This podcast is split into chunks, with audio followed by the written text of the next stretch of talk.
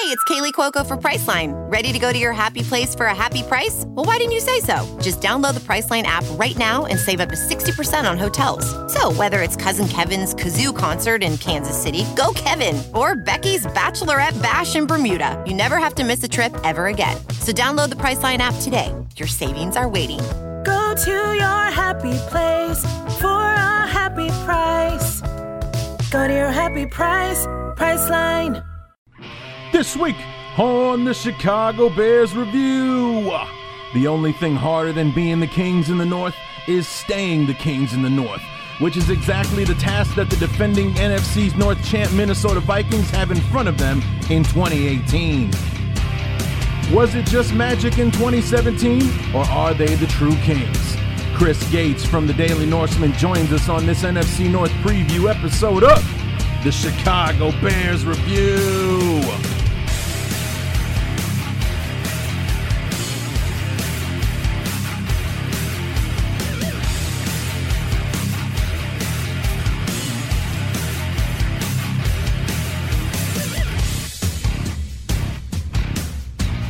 Episode number thirteen, lucky number thirteen, in our fourteen-episode journey through the NF, through the excuse me, through the Bears' uh, twenty eighteen opponents' schedule, and the last one coming here in a few days, talking about our beloved Chicago Bears. But first, we wrap up the N F C North opponent previews with the Minnesota Vikings, last year's defending N F C North champion.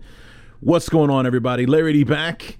Part number three of our N F C North preview, detailing the champs uh, last year. And not that big a surprise that they won the division. If you guys remember the conversation I had with our guest, Chris Gates, a year ago at this time, I uh, very clearly stated that, um, you know, thought that the Vikings were for real and that actually people were kind of sleeping on them. I wouldn't have been surprised at all to see them go eleven and five and make the playoffs. And well, they won thirteen games instead and almost went to the Super Bowl last year. So uh, expectations are super high uh, up north in Minnesota to see if uh, the Vikings can't make good on the improvements that they made. Can they continue the momentum that they had in twenty seventeen? Or, you know, as I said in the open, was it all just magic? Was it just one of those years for the Vikings last year?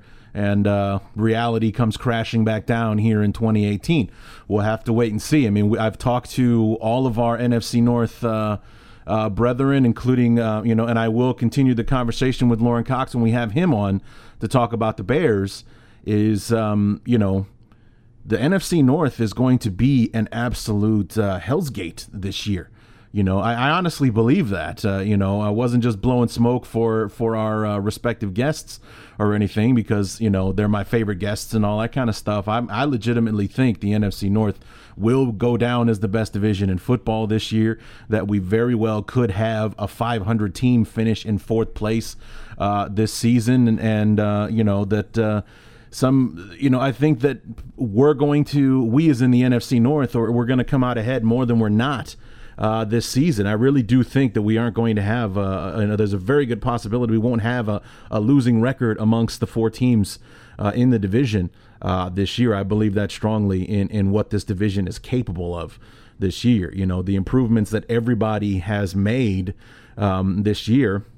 And I know it's going to take a lot of uh, good fortune for that all to work out and for that to actually happen. I mean, this is the N F L after all, and unfortunately, we reside in the N F C, where there's a different champion just about every single year. A new king emerges in the N F C uh, to go to the Super Bowl. So it's uh, it's a, a a gauntlet of a conference uh, to get through.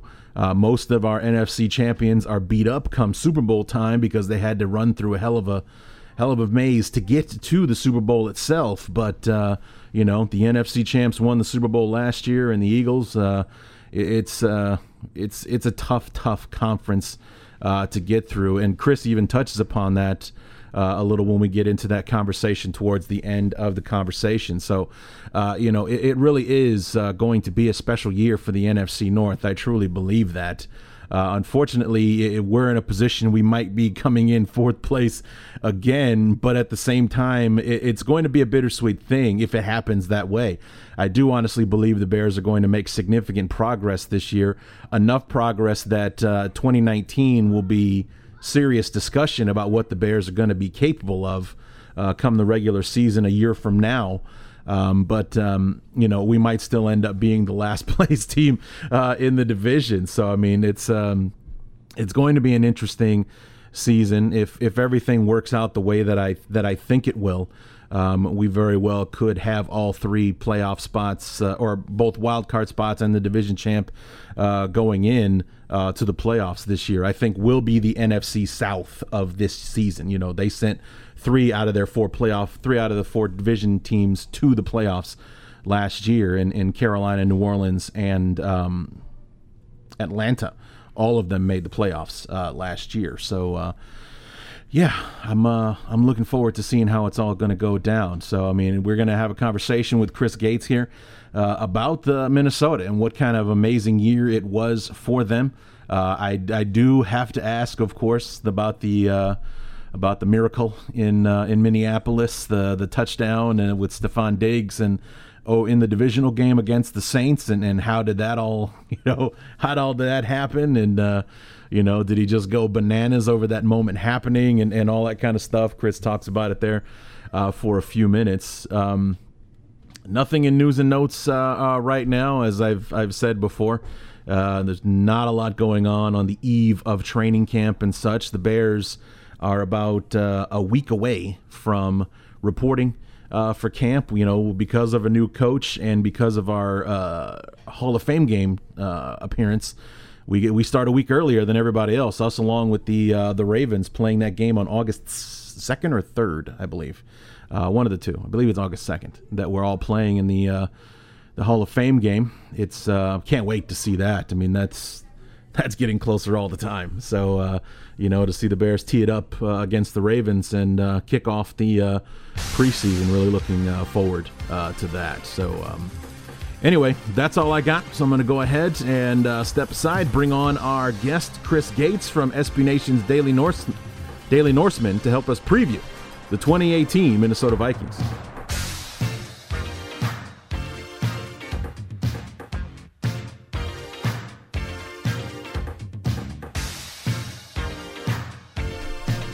And to help us finish off our preview of our N F C North opponents, last year's top finisher, the Kings of the North in two thousand seventeen, the Minnesota Vikings. And to help us uh, preview that, our good friend from the beginning of the days that I actually started doing these interviews, Chris Gates from S B Nation's Daily Norseman. Chris, welcome back to the show, man. Thanks for having me, Larry. Always happy to be here. So quite an interesting year for you, and you and I talked about it in, in this same conversation a year ago, how on paper this team looked very impressive and not at all like a team that won, what, seven, six, seven games the, the year before? Yeah, in uh, in twenty sixteen they did manage to get to eight and eight. Uh, right. Obviously they started five and zero and then completely fell apart. That's so what it was, it was right? Uh, yeah, yeah, they got got off to the five and zero start, and then. Uh, the offensive line just couldn't hold up anymore, and everything went into the toilet after that. And, uh, yeah, we, we... V R training platforms, like the one developed by Fundamental V R and Orbis International, are helping surgeons train over and over before operating on real patients. As you practice each skill, the muscle memory starts to develop. Learn more at meta.com slash metaverse impact. As you write your life story, you're far from finished. Are you looking to close the book on your job? Maybe turn a page in your career? Be continued at the Georgetown University School of Continuing Studies. Our professional master's degrees and certificates are designed to meet you where you are and take you where you want to go. At Georgetown S C S, the learning never stops, and neither do you. Write your next chapter. Be continued at scs.georgetown.edu slash podcast. We knew the talent was there if uh, if people could stay healthy, and yeah, you know, we we pretty much saw that in twenty seventeen, which was uh, nice to see. yeah, we knew that the defense on paper was going to be scary. Um, we had hopes for Dalvin Cook, and could a, Sam, a healthy Sam Bradford, you know, keep uh, you know keep the the, the offense uh, upright and, and put them in the end zone to score enough points to help the defense out. Well, unfortunately, you lost both Bradford and Cook, and yet you did better without them than you did with them. Uh, you know, the, than you did with them, and uh, you know, finishing thirteen and three, and uh, having by far one of the best defenses if in the N F L, if not statistically uh, the best, and just uh, you know, going through the schedule. And you and I said that I could, I could, you know, um, realistically see eleven wins out of this team. We were wrong. You guys got thirteen uh, last year. So, um, you know, talk a bit about what the what the year was like. I mean, you started out two and two, kind of a slow start, and then you rattle off what, like eight wins in a row before your last loss against Carolina there towards the end of the year.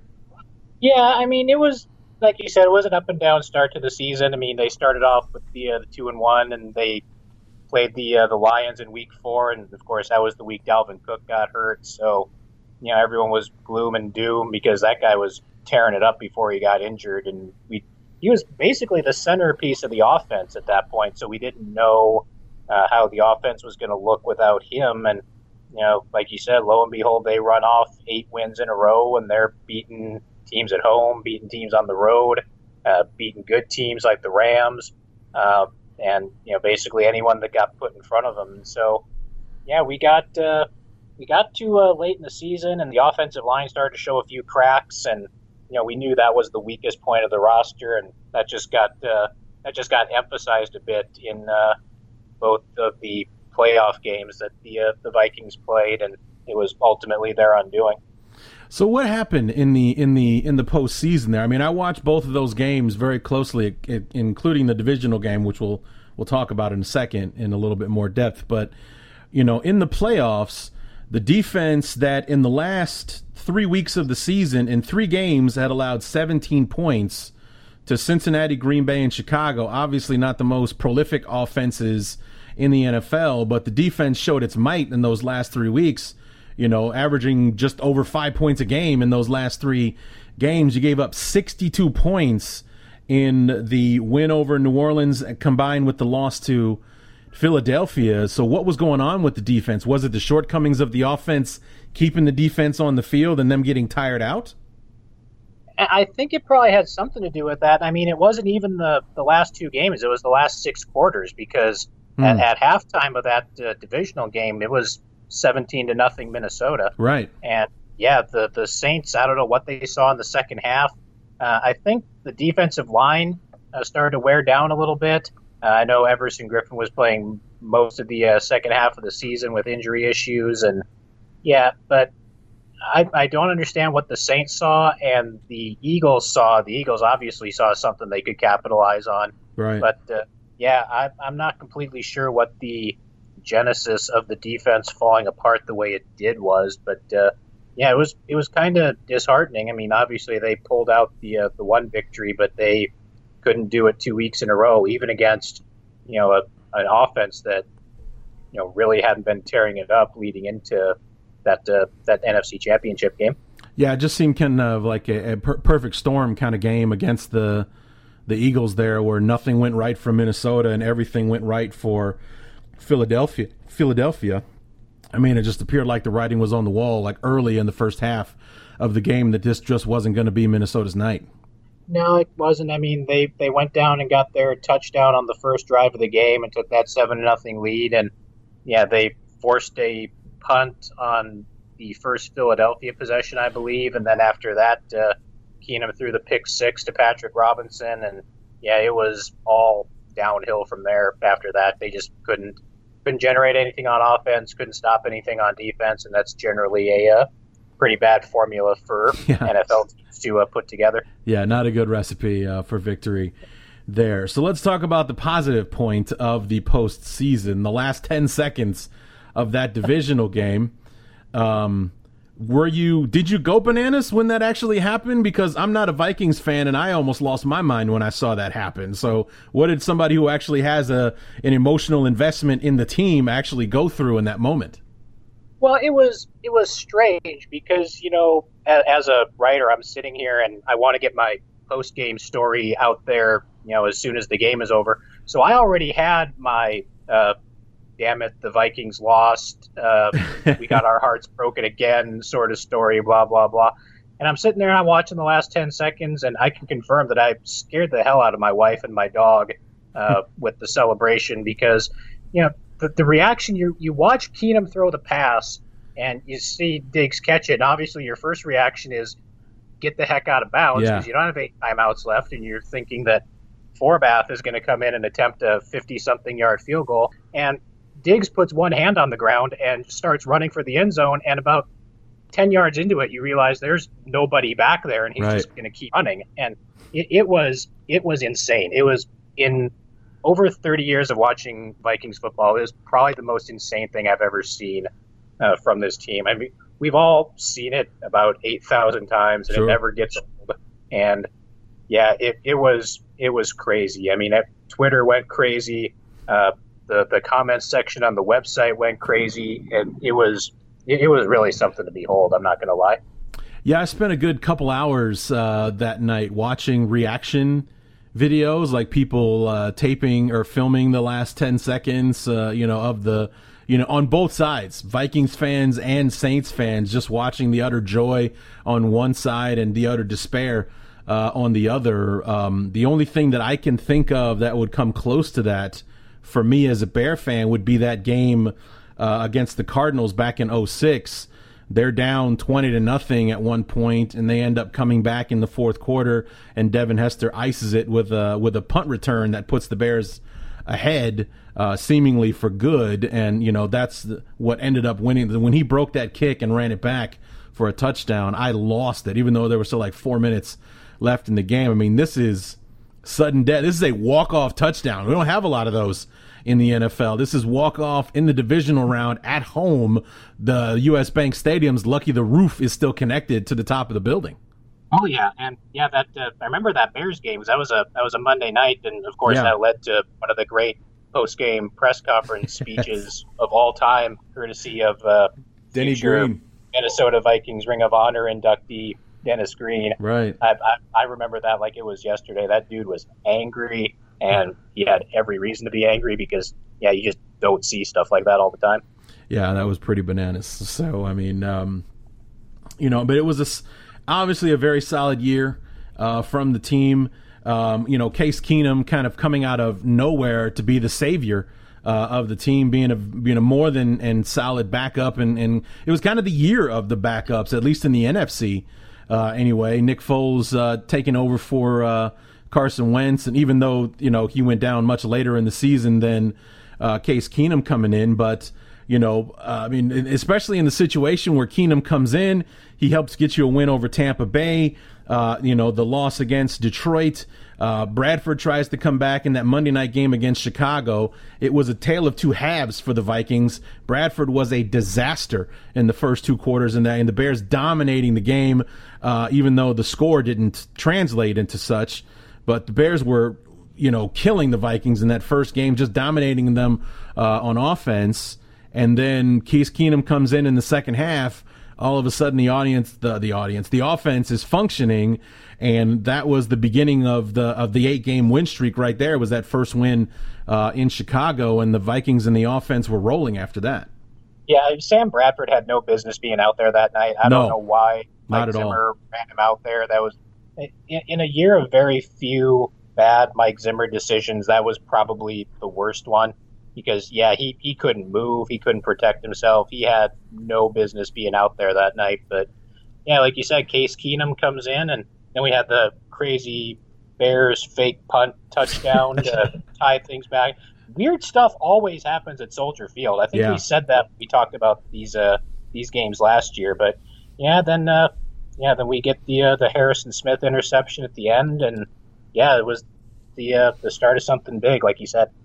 Yeah, it was a it was a it was a pretty interesting uh, game because you know all of Chicago is is hopes on uh, hopes on high with the first Trubisky start, and for the most part he showed himself to be competent and you know looked pretty good and showed flashes in that game, but then made the rookie mistake there at the end that threw that pick to Harrison uh, Smith, and on the other hand, it was from the depths of despair to, you know, all of the joy with, with Case Keenum, you know, in the second half, bringing the Vikings back and, and leading them to victory there, and then rattling off seven more uh, after that. So, I mean, it was uh, it was quite a year for Case Keenum. So as we transition into the offseason, why isn't Case Keenum the guy? Why is he in Denver now? And, and uh, you know, what what was uh, the decision not made to hang on to him?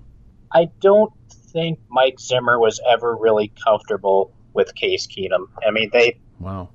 It, it kind of started when Teddy Bridgewater got activated, and the, the big question every week is, is Teddy ready? Is Teddy going to be coming back? And, you know, they, they'd ask questions about Case Keenum every week, and Mike Zimmer just seemed like he never really fully got on the Case Keenum uh, bandwagon. Hmm. I'm not one hundred percent sure why, because, I mean, he had a hell of a season in yeah. two thousand sixteen, but, you know, Mike Zimmer expressed his, uh, I want to say love, because that's probably too strong a term, but he he wanted Teddy Bridgewater to be his quarterback, I think, and I, I think part of it was kind of holding out hope that he was going to be able to come back healthy and make that happen again, and that's why he was never really fully committed to Keenum. And then uh, after the offseason started and uh, we learned that the Chiefs were trading Alex Smith to the Redskins, and that meant that uh, Kirk Cousins was going to hit the open market. I think uh, Rick Spielman and Mike Zimmer and uh, John DeFilippo got together and said to themselves, hey, this is the guy that uh, gives us the best chance to move forward. So they went uh, all in after Kirk Cousins, and that's that's how uh, that all came about, I think. So, what are your thoughts on on them adding uh, Kirk Cousins? You know, I mean, it's uh, I mean, the money aside, the first fully guaranteed contract in in uh, in league history, I believe, three years, I believe so, yes. three years, eighty-four million. So he's averaging twenty-eight million a season uh, for the next three years to to kind of come in and pick up where the Vikings left off. I mean, expectations are through the roof. I mean, they're expecting Kirk Cousins to lead the Vikings to a Super Bowl, not just another division title and a playoff run. You guys are supposed to be playing in Atlanta this year when the Super Bowl plays. They they certainly are uh, expected to be there, and you know, given uh, what happened last season, and given uh, the fact that Kirk Cousins, at least on paper, should be an upgraded quarterback, uh, yeah, you would think that uh, that's the big reason that they're the favorites. I mean, you know, Keenum was kind of a journeyman. He never really got much of a chance prior to this season. And I'm not sure if the Vikings saw what he did this past season as being sustainable, whereas Cousins is the only quarterback in the N F L over the last three years that has thrown for uh, at least four thousand yards, twenty-five touchdowns, and I believe it was a passer rating over ninety-five in each of the last three seasons, because, you know, other quarterbacks like Aaron Rodgers have missed games for injury reasons and stuff like that. So they obviously think Cousins' consistency uh, is a big uh, factor in that. Uh, they brought in John DeFilippo as the offensive coordinator, and they saw what he did. He was basically the quarterback whisperer uh, last season in Philadelphia after Carson Wentz got hurt. And, yeah, I, I think that they believe the uh, combination of those two things is going to be the answer on offense for them. You are are are you ups, are you disappointed? I mean, I, it was. The writing was on the wall. I mean, he was a candidate for many teams, and including I wanted him to be head coach of the Bears to begin with, but Pat Shurmur uh, leaving to take over the head coaching job with the uh, the Giants. Are you sad to see him go? I, I was. I mean, he did a he did a really good job, I thought. I mean, you know, like we said, he he had made Dalvin Cook basically the centerpiece of the offense, and lost him three and a half games into the season, and had to completely retool not only without Cook, but uh, with a backup quarterback. And he kind of tailored the offense, which is completely the opposite of what we saw during the uh, the Norv Turner years here in Minnesota. Uh, Norv Turner would try to jam players into his system, and it generally didn't work out as well as it could have, whereas Shurmur uh, would kind of tailor his offense around the strengths of the guys that were out there, whether it was uh, the quicker passing game with Bradford or uh, you know, just Uh, playing to Case Keenum's strengths or whatever the case may be. So I, I was sad to see him go. I wasn't surprised to see him go, and I right. am happy with his replacement. But, uh, yeah, I, I thought he did a pretty good job for, for the Vikings, and that he deserved a second chance at a head coaching job. Yeah, he was my leading candidate, you know, coming out of the gate. I mean, the guy that we ended up with, Matt Nagy, I've kind of become enamored with over time.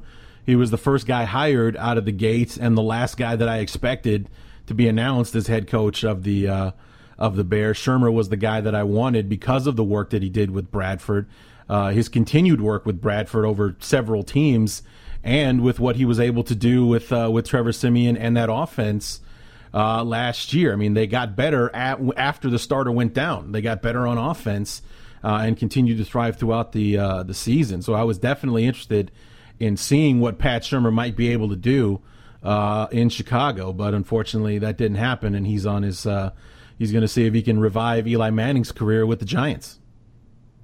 Yeah, I'm not sure how that's going to go. I mean, Eli's had a great career and whatnot, and I was really surprised that the Giants didn't take a quarterback at number two. Although you can't really argue the Barkley pick too much, but right. uh, I I think that Shurmur is eventually going to get, you know, his guy at quarterback. It might be in this upcoming draft, two thousand nineteen.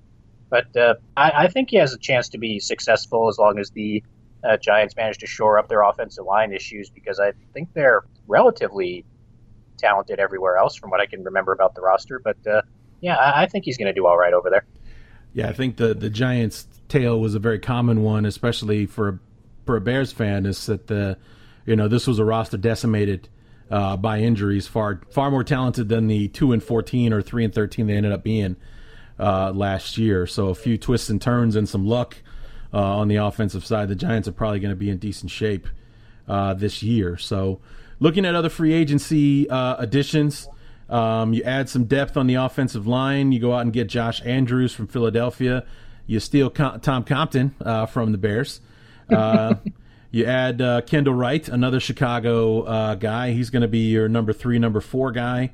Um, and uh, Tavares King from the Giants, who we were just talking about. All those pieces on the offensive side. I mean, where do you see those guys fitting in? Uh, I'm not sure if Compton is going to have an opportunity to start. The offensive line for the Vikings is kind of getting shuffled around. Um, I mean, they're set at left tackle with uh, Riley Reif and set at center with Pat Elflein once he recovers. recovers from his injury. Uh, the guard spots still not, and, and the right tackle spot, we're still not entirely sure uh, what's going on there. Uh, Nick Easton, the starter at left guard, got injured late last season, and uh, I, I'm expecting that he's going to be the starter at left guard again. Uh, for some reason, the Vikings seem obsessed with moving Mike Remmers, who actually performed pretty well at right tackle last season, I thought, uh, moving him inside as well, which is going to create an issue at uh, at right tackle. Uh, I'm not sure if our second-round pick is going to be ready to start at right tackle yet, so that leaves that kind of up in the air. But, uh, yeah, the, the offensive line for the second year in a row is going to be the uh, the big issue, and uh, Compton might be able to assert himself as a starter, but I think he'd actually uh, be better served as a, a backup at this point. You also traded for Trevor Siemian, so kind of a Keenum for Siemian kind of thing uh, happening there to uh, to come in and, and be the backup. Uh, you also you said goodbye to Bradford, Bridgewater, and obviously uh, Case Keenum. So, you know, is Siemian going to be the backup, or is there someone else that we don't know about that could be the number two guy?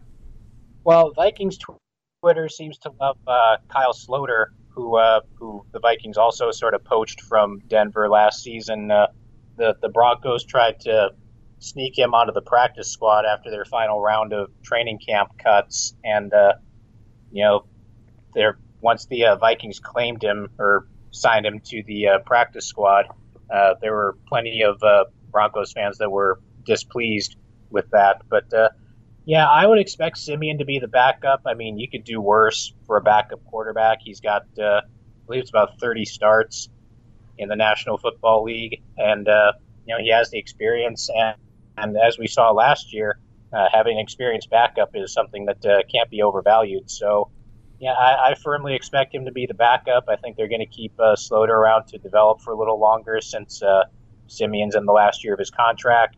And, yeah, I think that's what your uh, quarterback depth chart is going to look like.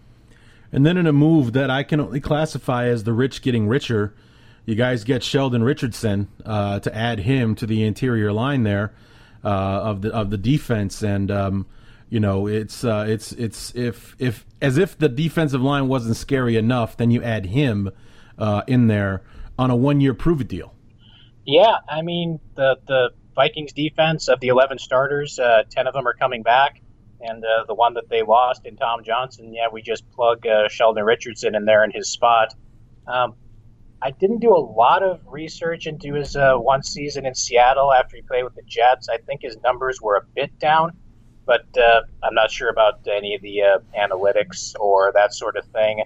But, uh, yeah, he, he's a former first-round pick. He's had uh, success in the National Football League before, and, yeah, planting him on the inside next to uh, Linval Joseph and with Everson Griffen and Daniil Hunter on the ends, that's, uh, that's going to be a scary situation for Uh, offensive coordinators to have to deal with. So I'm, I think I'm looking forward to seeing Richardson out there almost as much as uh, seeing how well Cousins handles this offense.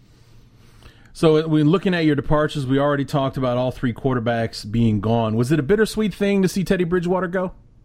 It, it definitely was. I mean, the guy had endeared himself to the Twin Cities community. Uh, he was the quarterback in two thousand fifteen when the Vikings went to the postseason and should have gotten a playoff victory. Right. Uh, Then the uh, the two thousand sixteen season, uh, all we talked, all we heard about was how much progress Bridgewater was making, and he looked good in the preseason. And you know, the next thing you know, he's in an ambulance going to get his leg repaired, and we're trading for Sam Bradford a week before the season starts. And yeah, I I think people really wanted the Bridgewater comeback to uh to be you know completed in Minnesota, but. Uh, Yeah, it just wasn't going to end up happening. And, you know, the Vikings saw more of him than anybody. And if they thought he wasn't ready to be a uh, starting contributing quarterback in the National Football League, well, it's kind of hard to argue with that, I guess. Right. You lose Joe Burger to, to retirement. So that's one of the holes that was that's being reshuffled uh, on that uh, on that front five there on the offensive side. And you also say goodbye to Jerick McKinnon, who's now off with the forty-niners, even though you do have Dalvin Cook coming back. How much are you guys going to miss him? Well, McKinnon kind of became, uh, you know, an added luxury with uh, Dalvin Cook coming back. I mean, they're kind of the same sort of back. Um, and McKinnon had to know that with Cook returning to the uh, the Vikings backfield that the touches just weren't going to be there for him. Uh, he's got the ability to be a starting level running back. I thought the The contract that the Niners gave him was just crazy. It's like four years, thirty million dollars, and I don't think he's ever had uh, six hundred rushing yards in a season. So obviously they saw something in him that uh, Kyle Shanahan likes, and I, I hope for the best for him. I hope he does well, you know, after week one. Right. So, I mean, we'll, we, we move on to the draft, and you know, because of your outstanding finish, picking at the bottom uh, of the first round, which is, you know, usually a good thing because that meant you had a pretty great season. Um, but even at number uh, thirty, in in a draft where there was a lot of, there was first round talent as deep as the fifties into the second round because of this quarterback quandary at the top of the draft, pushing guys that would have gone much higher in a regular year. Uh, pushing them down the board, and thinking with, with Joe Burger retiring that the Vikings might be looking at interior line, and one of the best interior linemen in the draft, and Will Hernandez was still available at thirty, but instead the Vikings go to add depth at the corner position and try to revitalize their kicking, uh, their kick return game by drafting Mike Hughes out of uh, out of U C F. I mean, what were your thoughts on that move? I was really surprised by it. I mean, I knew that uh, Mike Zimmer liked his defensive backs, and in today's N F L, you can never have too much secondary depth, but I think just about everybody, whether it was us at our site or the uh, the guys at like the Star Tribune and the Pioneer Press and whatnot, I think they were all expecting Minnesota to take an offensive lineman at that spot, especially, as you said, there were plenty of talented players uh, at the guard position, which is the biggest weakness on this team. Uh, at number thirty, when the Vikings selected, I mean, Hernandez was there, and Austin Corbett was there, mm-hmm. and you know there were a couple other names that uh, escaped me at the moment. But I, I think everyone was pretty surprised, and most of the Vikings draft Twitter was uh, pretty angry actually when uh, when the Hughes pick came up, I mean, obviously he's got talent. Uh, he was projected in the mid-first round in a lot of the mocks, and getting him at number thirty is good value. And, you know, as much as the focus was on the offensive line uh, for the Vikings going into the draft, um, you have to kind of figure that with the secondary, I mean, yeah, they've got Xavier Rhodes locked up for a while, but uh, Trey Waynes is getting near the end of his rookie deal. Uh, he's got to kind of he, – he's improved massively over the, uh, t- the time he's been in the league. But, uh, you know, we're going to have to see that continue from him. Uh, the rest of your secondary, you've got Mackenzie Alexander, who's still kind of up and down. Uh, Terrence Newman is going to turn forty here before too much longer, and you don't know how much longer he can maintain. And, yeah, Hughes gives them the opportunity to add depth not only to the secondary, but he's a uh, outstanding return guy as well. So, yeah, the uh, the Vikings saw the opportunity to add talent. I guess they stayed true to their draft board and took the uh, the guy that they thought was the best available player for the uh, team at that spot. It just seemed like such a luxury at that point, you know, with the Vikings having some real needs and very good player. I mean, it's not like they would have been stretching for Will Hernandez uh, at thirty. And, and like you said, Mike Hughes was a great value pick at thirty to get him there. But like you said, you still have Trey Waynes, even though he's nearing the end of his rookie contract. Xavier Rhodes is locked up. You got Mackenzie Alexander. It just seemed like overkill, or the rich getting richer, like I mentioned before, you know, adding a Mike Hughes when, you know, a, a need spot was there and there was a very good player, a couple, as we mentioned, to, to fill that spot. Yeah, I mean, it kind of, it, it is. I mean, you know, the, the cornerback position wasn't the biggest need. It was a need. Uh, it probably wasn't as big a need as the offensive line, but, you know, with the, with the way that Mike Zimmer and Rick Spielman have discovered talent over the last few years, if they thought Hughes was the guy, I mean, at this point, uh, I really don't have any reason not to give them the uh, the benefit of the doubt here. Sure, sure. I mean, but it's also at the same time, you got to think it's it's also Mike Zimmer, who comes from Cincinnati, where they drafted a corner in the first round like nine years in a row with him and, and Marvin Lewis out there. It just seemed like for no matter where they were on the draft board, they were taking a corner uh, in the first round somehow uh, up down there in Cincinnati. So I guess it shouldn't be too uh, too surprising that uh, several of the first round picks that in the, the very short Mike uh, Mike Zimmer era have been corners uh, coming off the board. So not too surprising, I guess. But uh, you know, like we mentioned, with with a with offensive line or, or guard in this particular case being an actual need Uh, on the team at the time, uh, they must have had a much higher grade on Mike Hughes to take him over Hernandez in that first round. I, I'm assuming that they did. I mean, and the other part of it, and you hate to look at it this way, but I don't think the Vikings anticipated the run on interior offensive linemen uh, coming at the top of round two the way that it did. Sure. Because, yeah, they had, uh, they had Corbett go off the board, they had Hernandez go off the board, and there were two or three other guys that went in the first ten or fifteen picks of the second round, and I think that may have caught the Vikings by surprise. I don't know if they could go back and do it over again, if they would take like Corbett or Hernandez instead of Hughes and wait to address the corner position or another position in the second round. But, you know, that's just the way the draft works out sometimes, and if that's the case, it's uh, kind of surprising to see uh, Rick Spielman get worked like that. I mean, the same thing happened with the uh, with the Bears. We were kind of honing in on and hoping that Quentin Nelson would fall to us uh, in the first round. Instead, the Colts go ahead and snag him a few picks before us. We go ahead and take the best player on our board, which is Roquan Smith. I can't wait to see what that kid uh, is going to do. But then when we get into the second round, at the beginning of the second round, Austin Corbett is there. Will Hernandez is there. Uh, by the time we pick at thirty-nine, both those guys are off the board, but what many people consider to be the best center in the draft is still there, James Daniels from the University of Iowa, and that's who the Bears end up uh, end up taking, a guy that had a mid-first round grade. We get him in the seventh, eighth pick in, in the second round. So it was a real strong draft as far as the, the top-heavy talent. I mean, there were players that had first-round grades going in, in the in the mid-fifties. uh, in this draft. So I guess maybe you're right. I mean, the, the next pick was the Vikings uh, picking at sixty-two, so not too far from where that, that cutoff was as far as where you could still get a first-round guy. You end up getting Brian O'Neill, the offensive tackle from Pitt, who you mentioned earlier might be in contention to be a starter this year? I think the Vikings would like for him to be the starter at right tackle this year. The, the big knock on him was that he didn't quite have the uh, the level of strength that mm. I think they wanted. He's a ridiculously good athlete. I mean, he came to Pittsburgh as a tight end.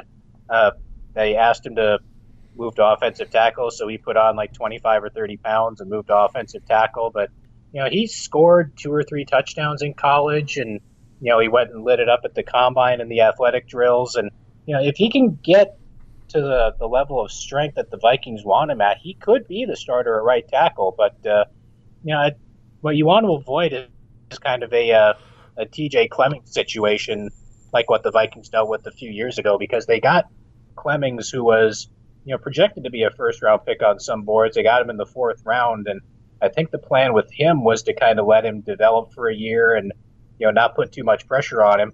And then in the second game of the preseason that year, Phil Lodeholt tears his Achilles and is gone for the season, and they look at Clemmings and go, all right, you're the starting right tackle for us now. And, you know, he it, He might have developed differently if he could have gotten that time, but he didn't, and he was kind of a disaster for the Vikings for a couple years.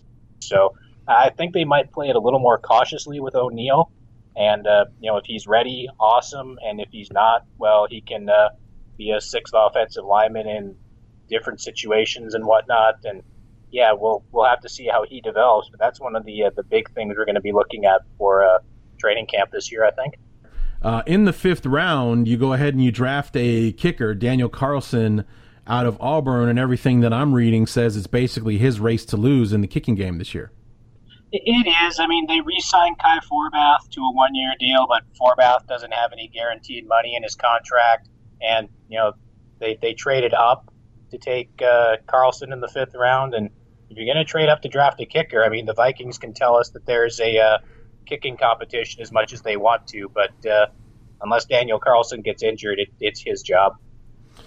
Um, you, uh, Jalen Holmes was the pick in the fourth round that we were talking about before. You got Tyler Conklin, a tight end from Central Michigan, Kobe Gossett, a guard from Appalachian State in the sixth round. Uh, Ade Aruna? Does I believe that's right? How it's pronounced. Okay. Yeah, that sounds right to me. Defensive end uh, from Tulane, and then you round out the draft. Devontae, uh, excuse me, Devontae Downs. I was going to say Devontae Adams. Devontae Downs, a linebacker from Cal. So aside from Hughes, possibly O'Neill, and uh, Carlson, the kicker, it looks like we're we're adding depth uh, to the to the roster here, as opposed to guys that you're expecting immediate impact from. I think that's kind of what they're going for, and you know they've. Uh... They they found something that they like about uh, guys like uh, Aruna. Uh, we did a post uh, not too long ago because uh, one of the draft experts, and his name escapes me right now too, but uh, they uh, they thought that Aruna might be the uh, the best fit uh, for the Vikings just because they look at him. Apparently he uh, he had a, a pretty good combine, and his stats in college didn't blow anyone away, but. Uh, You know, at Tulane, apparently they were playing a three four defense where he was asked to do more uh, taking on blockers than uh, rushing the quarterback and whatnot. But, uh, yeah, they, they apparently like his athletic ability. And, yeah, hopefully he can develop it into something. But, yeah, once you got past the first two picks and the kicker, it's uh, it's a lot of depth for a team that, uh, as, as far as starters go, are as talented as anyone in the league. But, uh, yeah, still need someone behind those guys if the uh, – worst case happens. Right, exactly. I mean, it, it makes perfect sense when you when you think about it that uh, you know, when your your your roster is as solidified as the the Vikings roster is, as far as who the starters, who the clear-cut starters are uh, on the team, you know, it, it makes a lot of sense that the guys that you would go for in the draft would be more depth uh, guys and and uh, you know, guys that can maybe contribute in a pinch, but for the most part, they're there to You know, to, to play backup instead of, you know, being the guy uh, going forward. Yeah, I mean, looking at the, the other guys they draft, I mean, Conklin has a chance to make an impact as a uh, a second tight end, uh, one of those uh, former basketball player types that switches to football and winds up playing tight end, so we'll have to see how he develops. But, yeah, the, the Vikings got uh, a lot of guys they can try to develop and don't necessarily need to uh, throw them into the fire right away, which is always helpful. So we look at the uh, the schedule uh, for the Vikings, starting off at home against the, the 49ers. Uh, week one matchups are always interesting because you never really know what to expect. How much of twenty seventeen will carry over into that first week of the season? I mean, first week of the season for me is is always uh, a crapshoot. You know, I, I've talked about it a million times how uh, the first year, like nineteen ninety-six, I mean, we're we're dialing it back here, but ninety-six, the Bears are playing host on Monday Night Football to the Dallas Cowboys, the defending world champions. We took the Cowboys to the woodshed on national television. I mean, just blew them like like we knew everything they were going to do. They couldn't do a thing against the Bears uh, in that game, and I think the Bears finished five and eleven uh, that year, something sad. And, and I, you know, it's like that that week one performance was not backed up at all, dominating the world champions and ragdolling them all over the field. You see things like that happen all the time. I mean, you bear witness. We talked about at the top of the show a five and zero start from the Vikings two years ago. They finished three and eight uh, the rest of the way. Don't make the playoffs. So you know, you know those fast starts don't mean much, and everybody's expecting big things from San Francisco this year. Will Jimmy Garoppolo stay undefeated as a starter and you know keep things going with Week One against the Vikings on the road? Yeah, I mean, we see weird stuff like that. I mean, the best example I think I can come up with for Minnesota is I believe it was uh, two thousand one after they had gone to the N F C Championship game, and they uh, they host the Carolina Panthers in Week One at the Metrodome. Uh, Steve Smith uh, kickoff return for a touchdown, and you know the Panthers put a pretty good beatdown on Minnesota, and they uh, they start out one and zero, and they lost their last fifteen. They games went one and fifteen that year. That's right. Yeah. Yep. So. Uh, Yeah, weird stuff happens in week one. Uh, obviously, uh, at the end of last season, the uh, the Niners were possibly the hottest team in the National Football League, thanks to uh, handsome Jimmy Garoppolo, who I guess is the best-looking damn quarterback ever for something I I don't know about these things. I keep hearing that as my, my his his name is Jimmy G Q, so oh, I guess that no, should kind of yeah. tell you. I mean, all the th- the guy needs to be in L A, not San Francisco, for how pretty he is. He should be in, in Los Angeles, not San Francisco. But, uh, yeah, Jimmy G Q, he went five and oh as a starter, uh, which, of course, began in Soldier Field against the Bears, which, you know, you're welcome, San Francisco, I guess. But, you know, they win five games. Three of those games were against playoff teams, uh, Jacksonville, Tennessee, and the Rams at the end of uh, the year. And so hopes are as high as they can possibly be. The 49ers finally have their quarterback.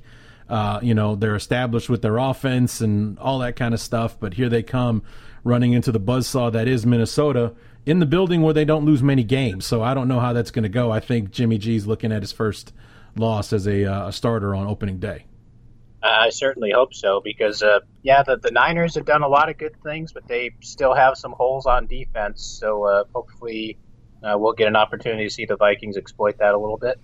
Then you're on the road at Green Bay. Um, I would recommend that um, – oh, who was it that hurt Aaron Rodgers? Anthony Barr. There we go. Anthony Barr. I would uh, recommend bulletproof vests that day, you know, possibly going into Green Bay that early in the season. If any gets if he gets anywhere near Aaron Rodgers, all hell might break loose in that one. Uh, week three, you come back home for Buffalo. Then the quick turnaround, the Thursday night at the Rams uh, in Los Angeles, uh, that could be a very interesting game, very, a very a, a, a good early test for both teams.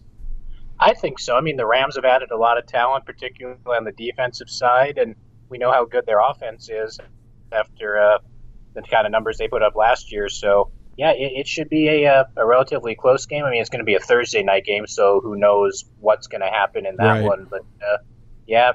We'll uh, we'll have to see how that one works out. Week five, you're at Philadelphia. Another, I mean, back-to-back road games on both on opposite ends of the coast.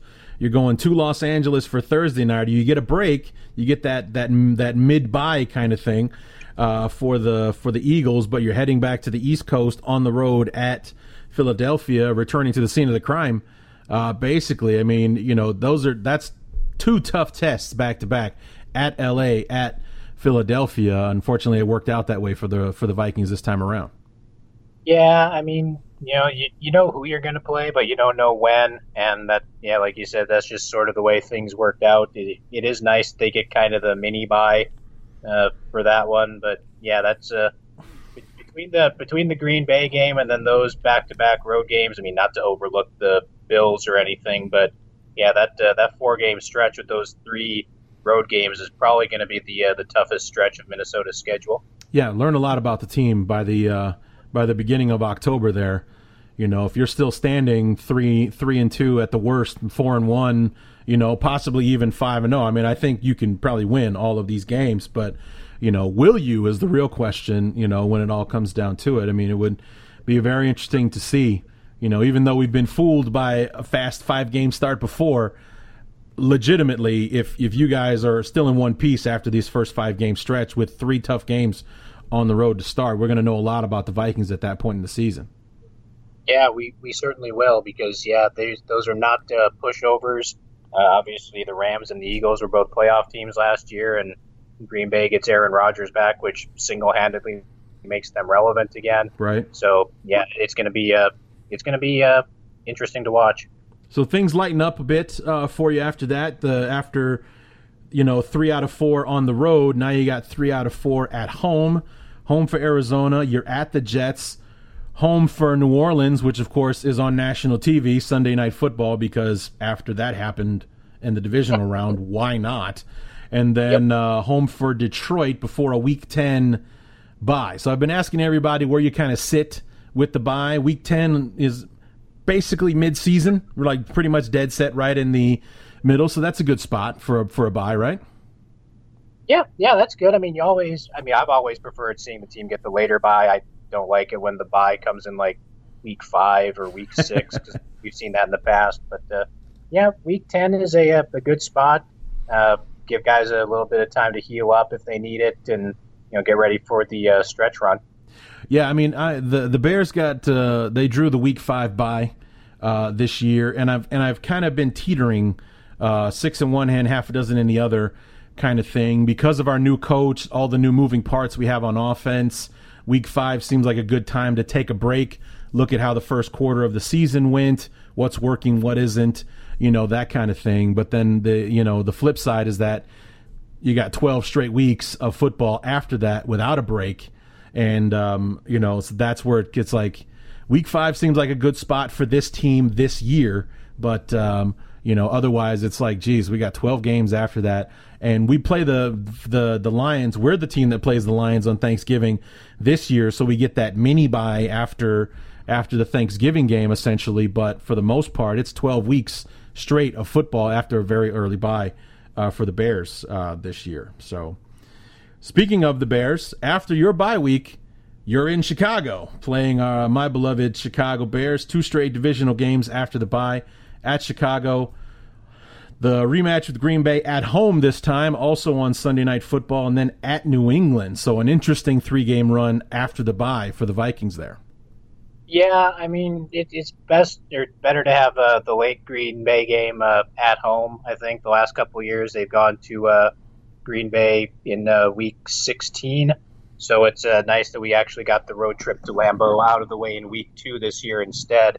Um And then, yeah, the uh, the trip to uh, to Foxborough is going to be interesting, because that's, uh, yeah, the first Sunday in December. Uh, weather could be a factor, and the, the Patriots are the Patriots. I mean, you know, what else can you say about them? They're, you know, the, the best team in the A F C just about every year. And, you know, if we if we don't know who the Vikings are by then, we'll certainly know who they are after that one, I think. Right.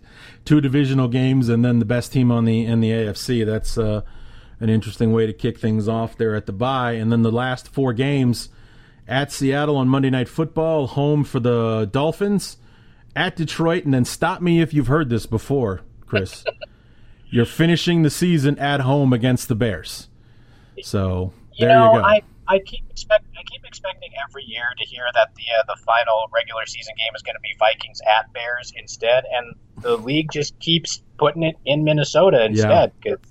You know, since that since this new format came along, they've played at Detroit in Week seventeen and at Green Bay in Week seventeen, and they've hosted all three of those teams in Week seventeen. But I, I don't think they've played at Chicago on, in this format with the Week seventeen being all divisional games. And I don't understand why, but uh, I think you're right. Actually, yeah, to do it. I think you're right. I, I can't think of a time where we've actually hosted the Vikings to close out uh, the year. It's like that that game, the Chicago Minnesota game, is usually one of those early fall matchups. Like it is. Uh, well, actually, it's a little bit later than usual this year, Week eleven. But it's usually that, you know, mid. I mean, a few years back, it was week week two that we played in Chicago. Uh, a few years back, it's it was an October game, you know, early October, that kind of thing. It's not uh, it's it's not often that we're playing in the elements in Chicago when the Vikings come to town. It's uh, usually those later games always take place in the Dome. Yeah, and you know, this is I think it's the fourth time in five years it's been. It is. Uh, yeah. Bears at Vikings, because the one year they played uh, Green Bay in Week seventeen for the division title, and yeah, the every every year the Mike Zimmer era, with that one exception, has been uh, Bears at Vikings in Week seventeen. So yeah, that's uh, I don't know why the N F L keeps doing it that way, but they that's just what they've decided to go with, I guess. My theory is because they hate the Bears uh, and they know the the history of the rivalry, which for the most part. Uh, the, I think two out of the last three years we've kind of gone against against the grain on that, but uh, the the Bears win in Chicago, the Vikings win in Minnesota, so they always want the Bears to finish with a loss in Minnesota because for whatever reason we can't figure out how to win a football game uh, in in uh, in Minnesota, no matter what time of year we play. But you're right, this is the fourth time in five years and the third year in a row that the Bears and Vikings are finishing the year uh, in Minnesota. So it. Uh, As much as I enjoy these divisional matchups to close out the game, or close out the season, I should say, I would like a little bit more variety out of the N F L when the schedule comes out next April. Well, I mean, they've got to change it eventually, you would think. But, uh, yeah, unfortunately for the Bears, at least, that's uh, that's just the way it uh, happens to fall. And, yeah, I mean, who knows? Maybe two thousand nineteen we'll, uh, we'll see that uh, reversed a little bit. But, yeah, I mean... The, the N F L hates us too, if it's any consolation. I mean, I think, uh, I, I think, uh, unless you're a Patriots fan, I, I think you, well, the, the Patriots can say that the N F L hates them too. So, you know, fans of every team just kind of have the feeling that uh, the National Football League hates them, which is, uh, I guess, part of what makes the National Football League so, uh, so good. So, but speaking of division, you know, we're talking about you finished with two division games there at the end. Uh, at Detroit and home for the Bears. You know, I've been talking about this with all of my other N F C brethren up to this point and talking about how this year um, the N F C in general is going to be a hell's gate for anyone who could try to has to get through it to get to the Super Bowl this year. But I honestly believe that by the end of the season, we as in the N F C North will be able to make a case that we've got the best division in football this year. Oh, I, I don't think there's going to be any question about it by the time the uh, the season finishes, because yeah, we've we've seen the Vikings, uh, you know, Aaron Rodgers coming back, like we said, single handedly makes the Packers a relevant football team again. Uh, Detroit is not a bad football team. I mean, they have their issues obviously, and you know the Bears uh, did what they needed to do this offseason. They took uh, the offense and put a couple of. Uh, pretty talented pieces around uh, Mitch Trubisky, and you know if that offense takes a step forward, uh, the the division just by itself is going to be a dogfight. Never mind the uh, the out of division games and the uh, the out of conference games against the uh, A F C East. Yeah, because everybody got better in one way or another uh, this year. For you know for for for a few teams that were actually pretty good to start with. You know the the you you, you like you said, adding Aaron Rodgers to the to the back to the Packers at least gets them three wins they didn't have last year. So that's they were seven and nine last year without him for most of the year. So that's ten and six. There's a playoff team right there. Uh, the Lions were on the cusp of it, but couldn't seem to win when they needed to last year. Nine and seven, just barely missing the playoffs. The Vikings being thirteen and three and, and being a juggernaut last year, and then the Bears being one of the more improved rosters in football this year, especially on the offensive side. Plus the potential of what could happen with this new offense that, that Matt Nagy's going to employ in Chicago. The potential is there that, like you said, getting through the division itself could be a, a, a dogfight, as you put it. Just it could be a, a massacre trying to get through it, and, and God help anybody that has to play us uh, on the outside. Yeah, I mean, you know, we get the uh, the N F C West this year. I mean, they, they might be a little bit down. I mean, Seattle's probably going to be down. Uh, Arizona's probably going to be down. Uh, San Francisco, we still don't know what we're going to get, really. Mm-hmm. And, you know, the, the Rams are a pretty solid football team that added a lot of pieces as well. And, you know, we get the uh, A F C East on the other side. And with the exception of the Patriots, I don't know if any of those three uh, other A F C East teams are going to be uh, doing too much. But, yeah, the, the N F C at this point is so much better than the A F C is. I mean, the A F C, you've got New England and Pittsburgh, and you could probably throw Jacksonville in there. Mm-hmm. And the rest of the conference is just kind of, yeah. Yeah. Whereas the the N F C, you can look at each division and see a couple of teams that uh, could be playoff teams. I mean, you know, the, the N F C North has at, at least three potential playoff teams, maybe four. Mm-hmm. Uh, the N F C South uh, sent three teams to the playoffs last year, and those teams are all uh, going to be relevant again. And, you know, yeah, the N F C is just so much better than the A F C. And, yeah. you know, whoever comes out of the N F C is probably going to be beaten up, but they're going to be uh, pretty tested as well.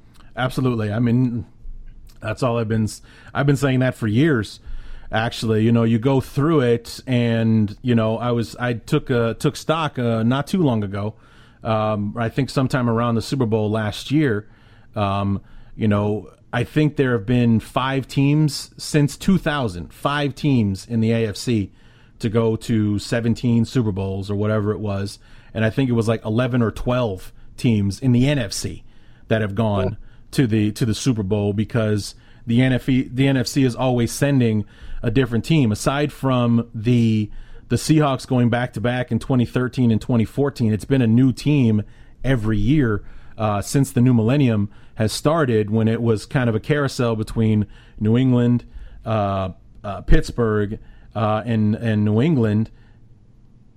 Indianapolis, New England, Pittsburgh, and then maybe once in a while the Ravens would show up, and then but it was pretty much that was it as far as who went to the Super Bowl. I think the fifth team was the Raiders in two thousand two, but otherwise it was one of the usual suspects playing whoever made it through the N F C that year. Yeah, I mean, yeah, and, and I think the Broncos got to a couple. Yes, uh, the Super Broncos. Bowls there. That was the other one well. I was thinking of.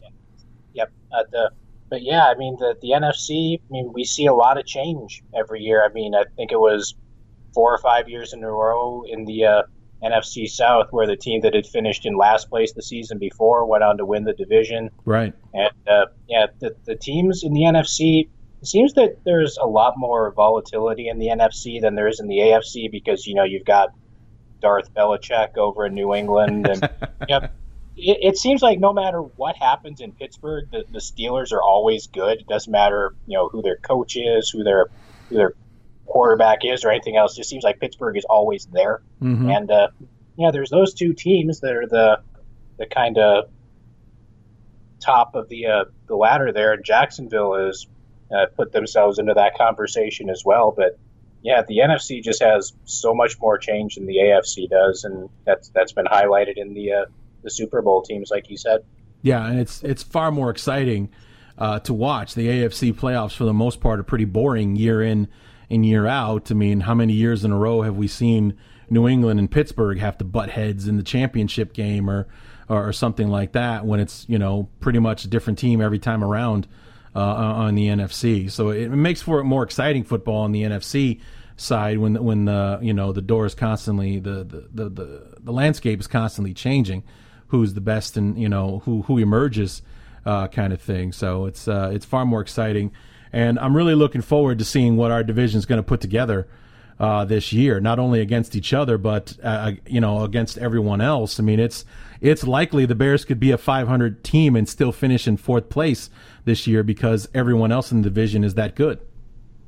Yeah, I mean, it's entirely possible. I mean, I'm not sure if we've seen a fourth place team in a division and go five hundred. I mean, we probably have. I just can't remember uh, who it was or when it would have been. But, yeah, the, I, I think the N F C North is the most talented division, one to four, uh, in the N F C, and as a result, in the in the entire N F L. And yeah, it, it's going to be uh, it's going to be tough. But uh, yeah, we'll have to see who uh, who has what it takes to come out at uh, at number one. Well, Chris, we appreciate you as always uh, coming in and, and helping us preview these uh, Vikings. Um, we won't talk to you again until the week of November eighteenth, so it's going to be about four full months before we get a chance to uh, talk again. But by the time you guys are coming out of that bye, you'll have nine games under your belt, and we should pretty well know what uh, what the Vikings are going to be up to for that last stretch run there towards the end.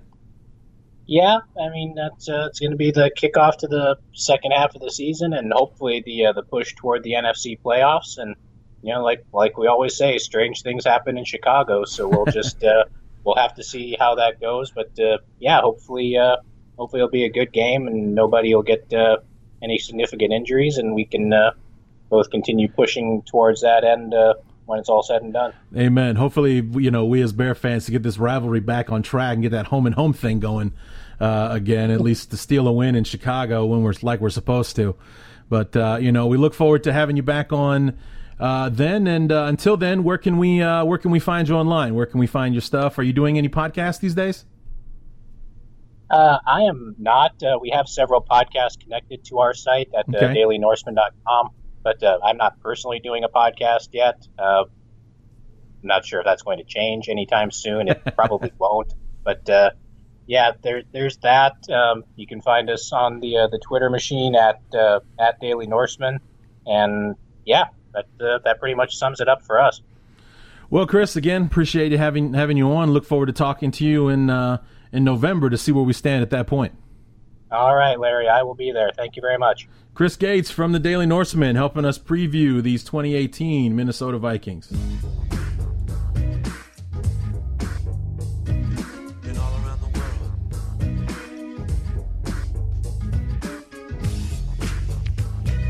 And all around the world.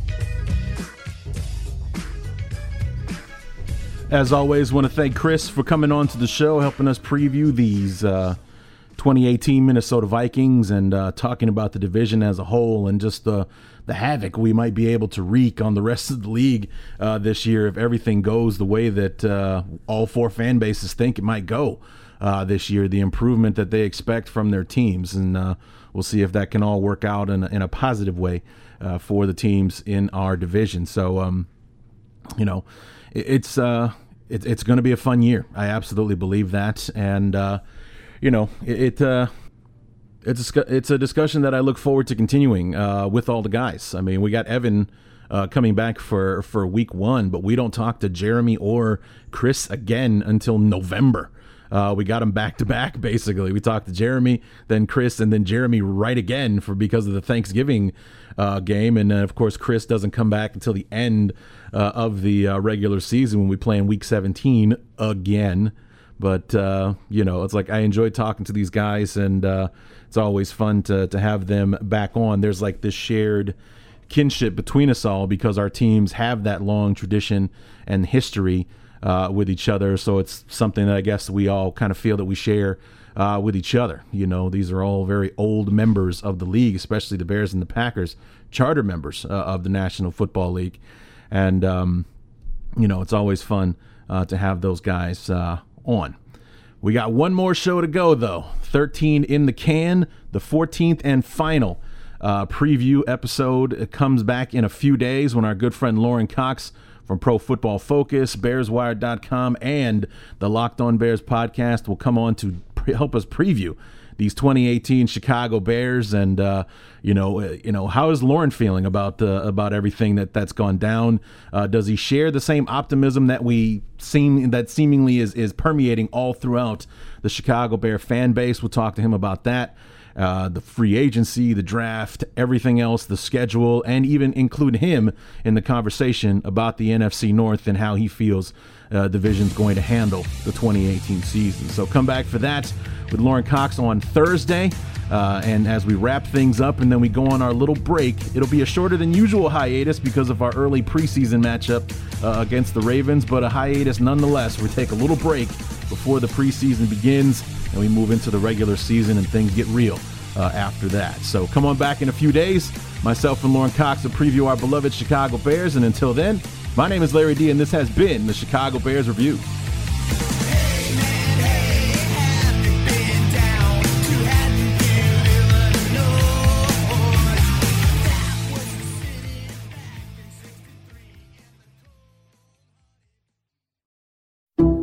Some people just know the best rate for you is a rate based on you with Allstate. Not one based on the driver who treats the highway like a racetrack and the shoulder like a passing lane.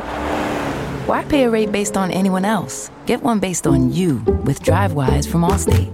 Not available in Alaska or California, subject to terms and conditions. Rates are determined by several factors, which vary by state. In some states, participation in DriveWise allows Allstate to use your driving data for purposes of rating, while in some states, your rate could increase with high-risk driving. Generally, safer drivers will save with DriveWise. Allstate Fire and Casualty Insurance Company and affiliates, Northbrook, Illinois.